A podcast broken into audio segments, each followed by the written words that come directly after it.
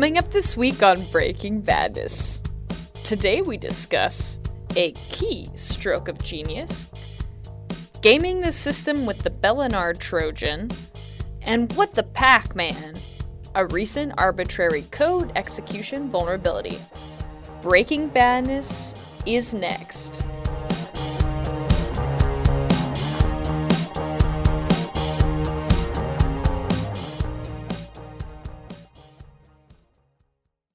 Welcome to Breaking Badness, episode number six, recorded on March 18th, 2019. I'm your co host, Kelsey, Girls Just Want to Have Pun LaBelle. With me, I have some extra special co hosts today. I have Tarek Saleh, a true lover of shoes and philosophy, known as Socrates, um, around the office.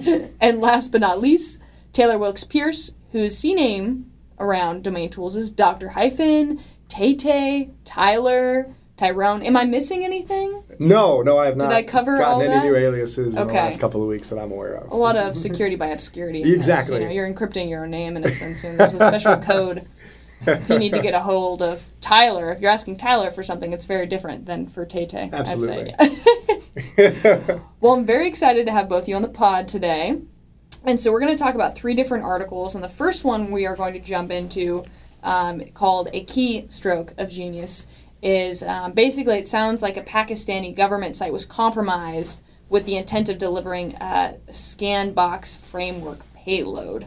Doesn't sound great. So um, I'm going to kick this off with Taylor. Sure. Um, again, it sounds like this was leveraged already. There's some great research that Trustwave did. Yep. Um, and so I know you've dug into that. So maybe give us a synopsis of what all that looks like and what kind of trouble you've been up to in that research. Uh, yeah, absolutely. So uh, I was looking over this. So it looks like uh, our adversaries here managed to uh, you know break into the the dgip.gov.pk uh, website, uh, and, and specifically tracking.dgip.gov.pk, and then alter the code on there and insert a uh, scanbox framework that tracks keystrokes from users who are on the site and then delivers them to uh, another server that they have control over. Uh, and so the Trustwave folks picked this up. Uh, let's see, do they have a date on that? Look like uh, you know within the last couple of weeks, and actually were able to look at the data going to the Scanbox, the, the server that was kind of hoovering up the data from the from the keystrokes, and kind of ascertain what the exposure risk might be. Um, but it looks like they were able to grab credentials for, on one day, at least 70 unique, unique uh, site visitors, uh, and a third of them had recorded credentials that were entered in. So they're grabbing uh, information on the folks who are typing into the the forms uh, on the the, Pac- the Pakistani uh, passport page there, um, and looks like the vast majority of the folks were that they hit were from Pakistan. Uh, but then also Saudi Arabia, the United States, China, Qatar, Germany, the UK, South Korea, Netherlands, India. Uh, looks like they picked up some folks from across the globe in, in what they were picking up, and so um, you know, pretty pretty interesting to you know what we, what we don't get into is like how did they get there in the first place, which is kind of the big unanswered question around that kind of thing because. Uh, it looks like they haven't mitigated it. By the end of the article from Trustwave, it looked like they reached out to the folks uh, with the Pakistani government, but they didn't look like they'd mitigated it quite yet. Uh, but it looked like the, the bad guys noticed that they were noticed and, and started pulling some stuff down. But That is very concerning. but you know, different strokes for different folks. yeah, yeah, yeah. Just Uh, keystrokes. Um, ah, Ah, yes. Enter room for the sad trombone. bad puns.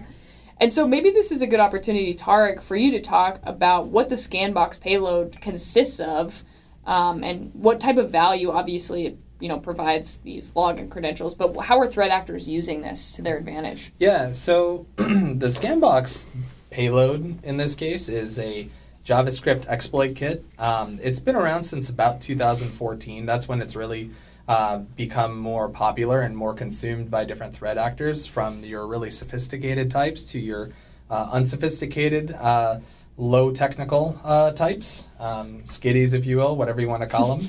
Why do But I you- imagine them in like Canadian tuxedos? You've got like your sophisticated threat actors, yeah. and then oh, it's like all in tux- denim. regular tuxedos. And It's then, like Brittany and Justin Ah. going to the award show together, but threat actors. Yeah, and this one, um, it's all very modular, which is um, really interesting to see how Scanbox has kind of evolved from like a capabilities point of view. Um, so, uh, you know, at its core, it effectively grabs your keystrokes, like you mentioned earlier, but it does a little bit more than that too. Um, it's uh, kind of evolved over time to look at uh, endpoint configurations. Like, for example, um, Windows has a thing called EMET, which um, helps mitigate, detect, and mitigate exploits when they happen. Um, and it actually applies to the browser as well. Um, so uh, one of the one of the new new-ish components of uh, Scanbox is to detect if EMET's, EMET's being used. Um, and like what Taylor was saying offline before we started, um, uh, Scanbox also looks for a handful of known uh, AV um, products by looking and querying the registry and things like that to see if you do have like a certain type of antivirus installed. Um, that way you can go ahead and take different types of actions. Um, but it also does stuff like look for um, really commonly used um, applications uh, for your browser. So things like uh, Adobe Flash, um, Java, and different types of Office versions. Um, and that really sets the attacker up. Since uh, you know we talked a little bit earlier about how uh, Scanbox is like a post-exploitation uh, exploit kit, what's really common is doing version detection, and attackers typically do this as part of the, the kill chain look at what kind of versions are running on the system and if there's any appropriate um, exploits available. I know from previous research uh, from other researchers that Metasploit um, Java payloads have been detected in, associa- in association with uh, Scanbox. So you can see some really interesting correlations there. But it also, aside from doing keystrokes and um, software version uh, detections, um, it also does cookie hijacking. So Ooh. if you ever wanted to do Ooh. any kind of session hijacking, this framework kind of enables you to do that. And uh, I think one of the most scary things is the HTTP post request interception. So anytime you felt like a form, like with your username or password, um, that will get intercepted and sent over to uh, via the scan box uh, that's on the site that you're on. Uh, that's been compromised in the watering hole attack, it'll actually submit that over to like an attacker controlled uh, infrastructure. So it's a really interesting payload. Um, and it brings a whole set of problems. Malicious JavaScript running in the browser is uh, something that's been on for a while, and it's as you can see, it's not going away. I know you've done some cool content on that specifically. The yeah. beauty of JavaScript. um, it, it's a kind of a bummer that these attackers didn't take an opportunity to not only use uh, this Scanbox payload um, but also to throw up one of those great, you need to update your antivirus pop ups mm. for people that don't have the endpoint. Like, wow, one two punch opportunity right there. there really go. play into it. You'd be a good attacker. the Trustwave folks say that they looked that this particular thing was looking for 77 endpoint products most security, right? Looking for those, but also looking for decompression and virtualization tooling, which is that's kind of interesting. Right. Uh, if you're trying to filter either filter out sophisticated folks or filter in sophisticated folks. Right. Mm-hmm. Uh, you know, certainly people. not many of us are uh, running VirtualBox or. Um, you know some type of virtualization software on our desktop. Speak for yourself, Taylor. One thing to mention too is that all of the JavaScript um, associated with Scanbox. That's it's all open source, so you can find a lot of variants of it on GitHub if you're curious. Mm. You um, which I encourage everybody to be curious and look at the source code. But one thing that I've noticed in the versions that I've looked at is it only seems to detect and interface with Windows-based operating systems. Mm. Huh, interesting. Yeah, so it's looking at registries, it's looking for DLLs and those type of like artifacts that really aren't associated with like Mac OS or Linux. So it's targeted in that sense potentially or yeah. It's very windows centric yeah. Yeah. And is it uh, is this particular payload affecting all browsers? Are all browsers vulnerable to this javascript attack? That's a good question yes. Um, so i think and i don't have all the versions uh, in front of me. I wouldn't be surprised if some of the older versions use like activex objects which are associated with um, ie 10 and below. Um, Nowadays, the ones, the later versions that I've seen, just uses pure JavaScript, which would affect all browsers. Now, each browser um, can have certain detection uh, components and defense mechanisms built into it. Um, like, for example, um, there's XSS filters and things like that with Chrome, but those really wouldn't help protect you in this situation. So it's good that I still run Netscape Navigator. That might be the one thing that saves me you're in the clear. You still have the box Just don't run Flash. Yeah. Well, considering how interesting this particular attack was, I'm curious what your hoodie scale ratings are for this particular attack. And Taylor, I know you've thought a lot about this, so I'm going to start with you. Uh, I mean, this particular instance of it is not super wide ranging, right? It's targeting a very specific group of folks that are, looks like they're either renewing or reviewing passports uh, with the Pakistani government. So, you know, the, the scope of it's pretty limited. Uh, although anything, anytime you can execute stuff silently in a browser that a user has no idea on, and you're able to take keystroke data, credential data, and throw that back out to a server that is uh, under adversary control, that that's pretty bad. Let's call this. Uh, I'm gonna go four hoodies. Or is that is it out of ten? I don't know. What are the hoodie ratings out of? It's out of 10. Okay. And you can, they don't need to be integers. You can go whatever direction you please. We Oh. went to Milla hoodies last week, Okay. so you can Oh, have some fun. Maybe four hoodies and one sleeve. Yeah. Sure. Would you call that like a 4.2? Maybe 4.4. Let's be Four let's hoodies, be- one sleeve. I think is what I'm gonna go with.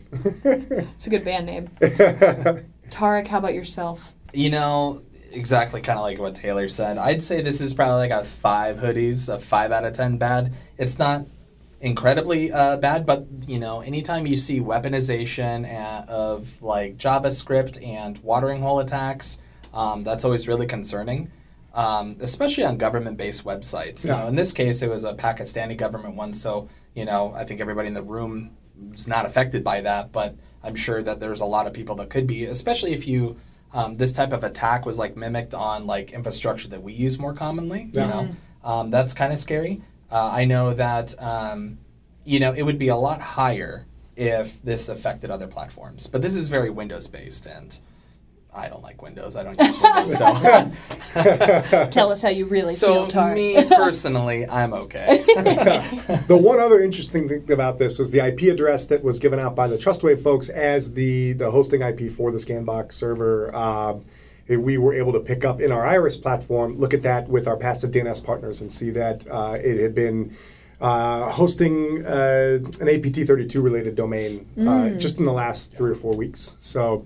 Uh, there's a pretty fresh. close correlation. Now that doesn't necessarily like causation correlation, or Right. right? Like the, these two things may be connected uh, just via that alone and through no other things whatsoever. Um, but it is certainly interesting. That's the only IPv4 resolution that got picked up on that IP address was for a domain that was picked up and used by APT32 in the last year or so. That is really fascinating. it's a really good find. Yeah. Perfect. Well, thank you for your hoodie ratings. Um, we're going to go ahead and switch gears to our next article, which is about gaming the system with the Belonard Trojan. And this is related to the Counter Strike game, which has been around for the last few decades. Um, and so, does anybody in this room play that game, first of Oh, all? used to. Yeah. Back in the Absolutely. day, for sure. Back in the day. Yeah. That, I mean. Absolutely. Back in the day, it was like EverQuest and Counter Strike, man. That was the bread and butter. you were throwing EverQuest. sprays up on the walls. You were defusing Yeah. bombs. Yeah, it was a lot Very important work. Lot, very important work. A lot of work got done. So it sounds like there's been a Counter Strike in Counter Strike. So, Tarek, will you give me the lowdown on this O Day and walk us through the attack and the setup? Yeah, so what we have here is we have really old uh, game code, uh, about 19 years old. Um, and it looks like somebody um, has found a RCE. In this case, it's a remote code execution bug, um, which allows, um, if you by chance have a malicious uh, Counter Strike 1.6 game server, um, any client that connects to your game server, um, there will be uh, that uh, vulnerability will be exploited, that remote code execution vulnerability will be exploited. And then in this case, a custom Trojan, um, which is associated with the threat actor's name, uh, Belonard, uh, gets dropped onto the system. And that's a pretty interesting uh, Trojan. Um, so what we do know about it um, is it's a uh, pretty simple Trojan in the sense that it sets up a persistence as a service, like as a Windows service. And to be clear, this affects only Windows platforms too. so we're seeing we're kind of seeing a trend here with these. uh, and uh, it's kind of a complicated um, attack in the sense that um, there's multiple ways to get affected. So number one, you can download the pirated uh, Counter-Strike 1.6 client, which is Trojanized and comes with um, one of the many variants of Belonard Trojan. It's pre-infected. Ooh, you don't have to pay extra. Yeah. That's yeah, nice. it's it's very convenient. Um, or if you still play Counter Strike 1.6 with a legitimate copy, um, and so some of the servers that are populated by uh, Steam will actually be malicious ones that contain um, additional payloads uh, for Belonard inside of them. Um, so it goes through a multi-stage process where you have one of the game servers will go ahead and exploit uh, the client and drop one of the variants of Belonard on it. Um, and Belonard right now, um, threat intel data really suggests that Bellinard is there for bot herding purposes. Um, so building a massive botnet. Uh, I have not seen any research yet to what would indicate what Belonard's botnet's going to be used for, whether that's going to be through DDoSing or Bitcoin mining or just selling it. Uh, we don't know, but um, that seems to be the uh, the Belonard situation, right? Belonard clearly had some foresight into the alliteration, so it, mi- it must be botnets. That's, uh, that's the conclusion well, it's right now. It's being used to advertise Counter Strike, uh, hacked Counter Strike servers. Right. That's that's a service. yeah. What's really interesting about it is that uh, the Belonard Trojan uh, scrubs and cleans the game list that's on your clients and populates it with other infected servers. So if you by chance clean or scrub out uh, the Belonard Trojan from your computer, uh, you have a chance of still being infected by or reinfected by visiting one of the servers on there. So it kind of uh, it's got a really interesting persistence mechanism too, not just on the Trojan side, but like on the actual game client side too. That makes sense. Perfect. So there's been actually quite a bit of data that's come out of this. I think you mentioned that you can always, at any point, see the number of folks on live on live Steam, on so you can see the number of folks that are playing CS 1.6 on Steam at any given point in time. It's somewhere Right. in like the 10,000 range, which the supported, like the newer version of Counter Strike that is, uh, I guess, an esport. I don't know, uh, somewhere in the neighborhood of like 800,000 to a million at any given point in Oh, time. So we know this is a pretty small fraction of the user base, of the folks who really want that OG CS 1.6 the OG. flavor. I wonder if they're also running like Windows ME or. oh my gosh at the same time. Uh, you know, that's or maybe XP would a little bit later for sure. Yeah, Mm, brings back Uh, so you know, we know that the, from the scope of it is a, l- a little bit smaller than if someone had managed to get that RCE running in the newer version of Counter Strike that is supported by Valve Right. uh, continuously. Yeah.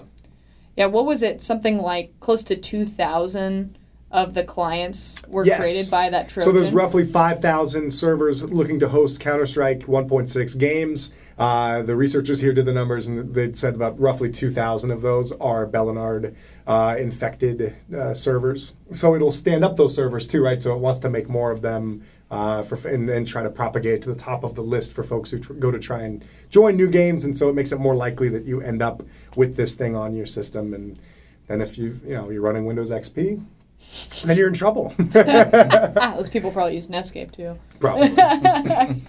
So Tark, how would somebody actually protect themselves against something like this old Belonard Trojan situation? Yeah, I'd recommend not playing old games. Uh, Step one. step, step one, stop playing a 20 year old game. Uh, Oh, No. that hurts. uh, so if you really truly like, let's say you're you're in this, uh, let's say you're in the demographic of I like playing Counter Strike 1.6, um, and I run a Windows computer, um, and I don't want to run AV. Uh, I'd, and there is that. I'm sure there's those people out there. I would recommend running Counter Strike 1.6 inside of a virtual machine. Like the game requirements for this is so old that you could run it smoothly inside of a, a VM. You know, if you're willing to accept that risk, right? I mean, the VM will still be compromised, but I mean, uh, you know, so be it. so be it. It's a part of the game, right? Yeah. risk accepted. I think for everybody else, generally speaking, uh, I don't think anybody is really nostalgic enough to want to play Counter Strike 1.6. Uh, so I don't think a lot of people are affected. But if you are a person that plays Counter Strike 1.6 and you're running a Windows machine, um, I highly recommend uh, at least getting some basic AV in place, uh, something that's maybe a little bit more sophisticated than just signature only. Um, there's a lot of really nice, and I'm not going to push a product, but there's a lot of really nice machine learning based um, antiviruses out there. Windows Defender is surprisingly really good, and I highly recommend if you're running this this kind of a setup to get that installed and configured. Um, I don't know if Belonard is detected by uh, Windows Defender. I can't say authoritatively, but I wouldn't be surprised if it was. Uh, so something to look at. So with all this in mind, Tarek, I'm going to start with you. How would you scale this in terms of hoodies? This Belinar Trojan. You know what? I because the affected people, uh, in in this case, like the scope is relatively small and very very specific. I'd give this a three out of ten hoodies. This one really affects like a certain user base on a certain setup, so I'm gonna give this one a pretty low score. Okay. Sounds fair. What about you, Taylor? Yeah, I, I tend to agree. Although I know this is the first time we're seeing Belinar in the wild and it's modular, it could be. You know, maybe these guys are pretty clever, right? They could Yeah. be the first of many. Depends on how it's weaponized. Yeah, Um, it'll be interesting to see that if we can find that. yeah, uh, but right. I mean, like the number of folks who are running 1.6 uh, on a Windows machine, we know that to be a pretty low number in, in, in the wild. Um, let's call this. I'm gonna go two hoodies, uh, two sleeves, and then just one side of the zipper. Just one side of the zipper. All right, we'll see what we can do. I'll plug that into my hoodie calculator and see what I come up with here. and that leads us into our final article, which is what the pack, man. And um, it's really been fun to say that so many times out loud, Yeah. and then hear myself saying that recorded. Meta. Um, so basically, there was an Arch Linux security advisory, and so it sounds like there was some sort of arbitrary code execution. So Taylor, I know you have a lot of experience with Linux, and so can you tell us a little bit about um, this article and this basically this uh, this vulnerability that exists? Yeah, uh, for sure. I can do my best. Now, I'm not an Arch Linux uh, expert, and it is a, a little different from uh, what what my experience was working with, which is more container containerized Linux stuff. Um, but it is interesting. Uh, you know, it's so basically they have a package management software that is called Pacman, short for package manager. That's uh, very creative. uh, and if you invoke Pacman with a URL string, um, it will keep the directory structure of the URL string intact when it goes to pull down the package, and so it can install something into a directory that it has no business installing stuff into, and installs it with root privileges so that if it gets invoked later, all of a sudden that whatever bit of data you've managed to fit into that uh, oddball directory now has a lot of privileges that it really ought not to have. The root of all evil. uh, and so this got patched like really quickly. Which, if the Arch, that's like pretty much what like they're. If you're running Arch, you are patching like thousand, like lots and lots of stuff. like uh, just Arch is a rolling release, um, so it is continually pulling in new stuff. Um, so there isn't like a set release schedule necessarily where um, you know they have everything. You know they put all the feature list in and get it all good to go, and then hey, this is what we're going to support for the next X number of years, like you might see with a Red Hat or a Red Hat flavor like a CentOS or something like that. This is much okay. more like bleeding edge in a lot of cases, and the practitioners who are using Arch Linux are generally pretty sophisticated. I would say that it's not necessarily one where you're going to jump in and say, "Oh, my first Linux distro is Arch," because it is. There's not a whole lot of hand holding. At least the last time I touched it, I don't know. Maybe they've you know gone for the masses and, and switched it up, but at least the reputation for it at the time when I was interacting with this stuff was that it was you had to build a lot of stuff your own on your own. Like if you if you wanted any type of uh, GUI at all or X window system, you had to bring that in and do it yourself. And so it was much more for someone who really wanted to dig deep into the internals of their Linux. And so uh, the idea that that person would then also just run an arbitrary pacman command to pull stuff, you know, they, like they, they lock down their, their packages the way that they distro packages in Arch uh, a lot more than, than some of the other releases or flavors of Linux do. So, um, you know, I, it's just funny because if you look back in time, I looked at this. It looked like they had no package signing um, up until 2012. So uh, now, obviously, that's a long, long time ago, and this is uh, certainly scary in the context of what it can do right now. But like things are in general a lot better. They picked this up. It seems like they picked it up pretty quickly and, and patched it pretty quickly. Um, as far as like how this could get exploited, you'd have to have access to the Arch machine itself, right, to run the oddball. Uh, There's a couple of ways to Okay. skin this cat. Let's so, um, if you're, let's say you're an attacker, Yeah. um, and you're um, inside of the same network um, as a somebody running Arch Linux, Yeah. um, and in addition to being on the same network and man in the middling their Yeah. connection, Yep. um, they need to be pulling from a um, URL that you can control.